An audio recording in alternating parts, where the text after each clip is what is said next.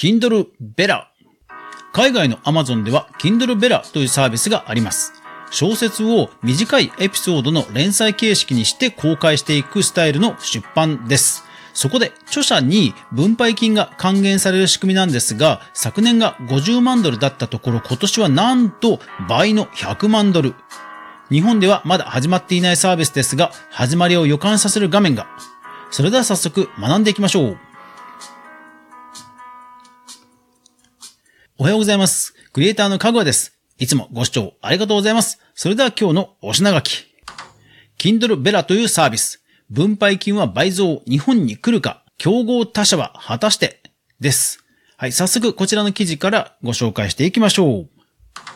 Kindle ベラ開始1年強で100万ドル分配。本 JP ニュースブログより。はい。こちら11月7日の記事なんですが、まあ、本 JP というね、え電子書籍や書籍関連の、え団体さんで、まあ、ニュースまとめを定期的に配信している、まあ、そういうブログです。えその中で、えー Kindle が扱われていまして、Kindle Bella。いやー、私ちょっと知らなかったんですが、これどうも Kindle のアメリカの方だけでやっています、えー連載小説の、まあ、サービスなんですよね。海外の Kindle Bella の記事をえー引用してこちらで報じているという感じになっています。引用しますね。2021年7月にアメリカの KDP 限定で開始された新サービス Kindle Bella が1年ちょっとで著者に100万ドル以上を分配しているそうです。えーこちらの記事を見て、実際海外の Amazon の、えー Kindle Bella 見てみました。いやー、知らなかったですね。本当に普通に Kindle Bella URL になっていて、で、そこでクリックをすると、もうブラウザーで小説が普通に読めるんですよ。一応、その米国のみのサービスらしいんですけども、ただね、最初の1ページ目だけはなぜか日本にいる私のこのブラウザーでもあの読めちゃいました。一応アメリカの .com のアカウント一応私持ってますんで、そこにログインした状態ではあるんですけども、1ページ普通に読めました。結構どれぐらいだろうな、えーっとね、だいたい10画面ぐらいスクロールするぐらいのボリュームが、まあ1エピソードとして掲載されています。普通にブラウザで読めますんで、あの、電子書籍とかではないですね。ですから、まあ、小説家になろうですとか、あと日本の、え、角川の格読むといった感じの小説投稿サービスのような雰囲気を感じます。ですので、確かあとカナダのワットパッド。で、これ確かネイバーに、そうですね。ネイバー小説プラットフォームワットパッドを約600億円で買収へということで、韓国のネイバーがカナダのワットパッドを完全買収することで合意したというのが、そうそう、去年報じられてましたよね。うん。ですから、小説の創作プラットフォーム、世界中で実は話題になっていて、で、Kindle Bella がまあ非常にね、大きな成長を遂げていると。でしかもこう、Amazon ってあんまり数字を、ほら、明かさないことでも有名なんですけど、この Kindle Bella はこういった数字を明かしてくれてる非常に珍しいサービスなので、今回取り上げました。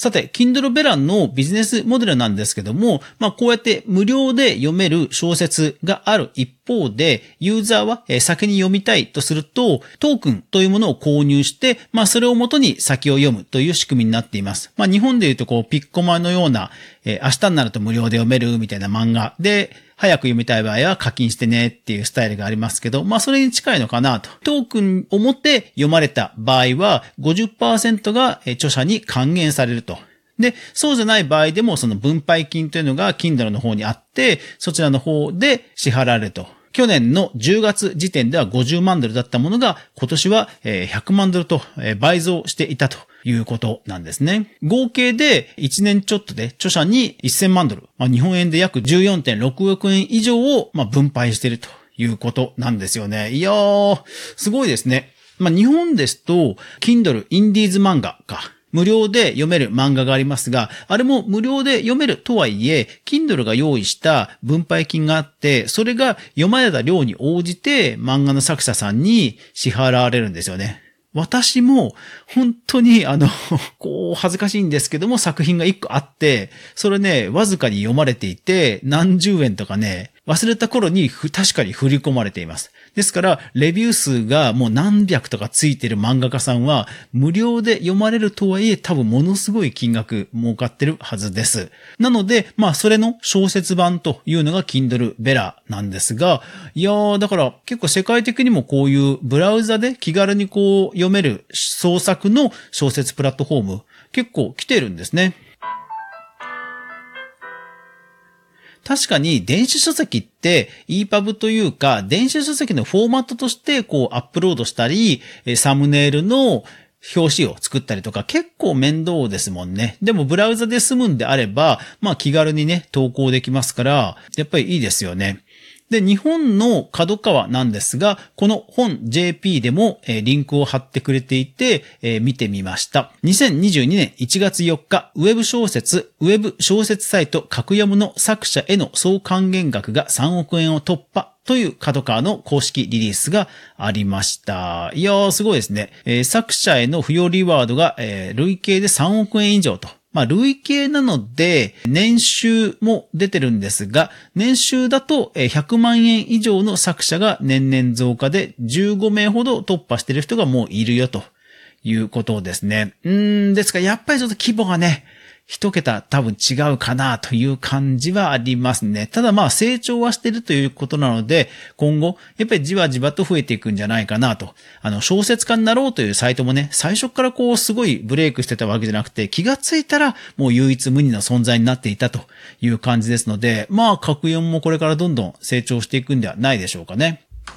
さて、ですから私も Kindle の自分の画面見てみました。で、この本 JP の人が書いていたのがですね、実は日本の Kindle の管理画面にも Kindle Bella 実は来てるということなんですね。はい、見てみました。そうしたらですね、新しい方、新しい方の Kindle 出版の管理画面、そこのレポートというところの一番最初の画面に Kindle Bella ダッシュボードという英語で書かれた確かに表紙だけがありました。で、カレンダーのメニューがあるんですが、カレンダーは一応メニュー選べるんですが、メインの画面は特に変化がありません。You have no stories yet write your first here ここをクリックして小説書いてねって言うんですけど、一応なんかヘルプの方に飛ばされるだけで、えー、特に何かできるわけではないですね。でも、この感じからすると、本当にその Kindle の管理画面の中に、ブラウザ経由で普通にテキストを入力して、出版ポチってやると、普通になんか Kindle の画面に出る。そんな感じを彷彿させますね。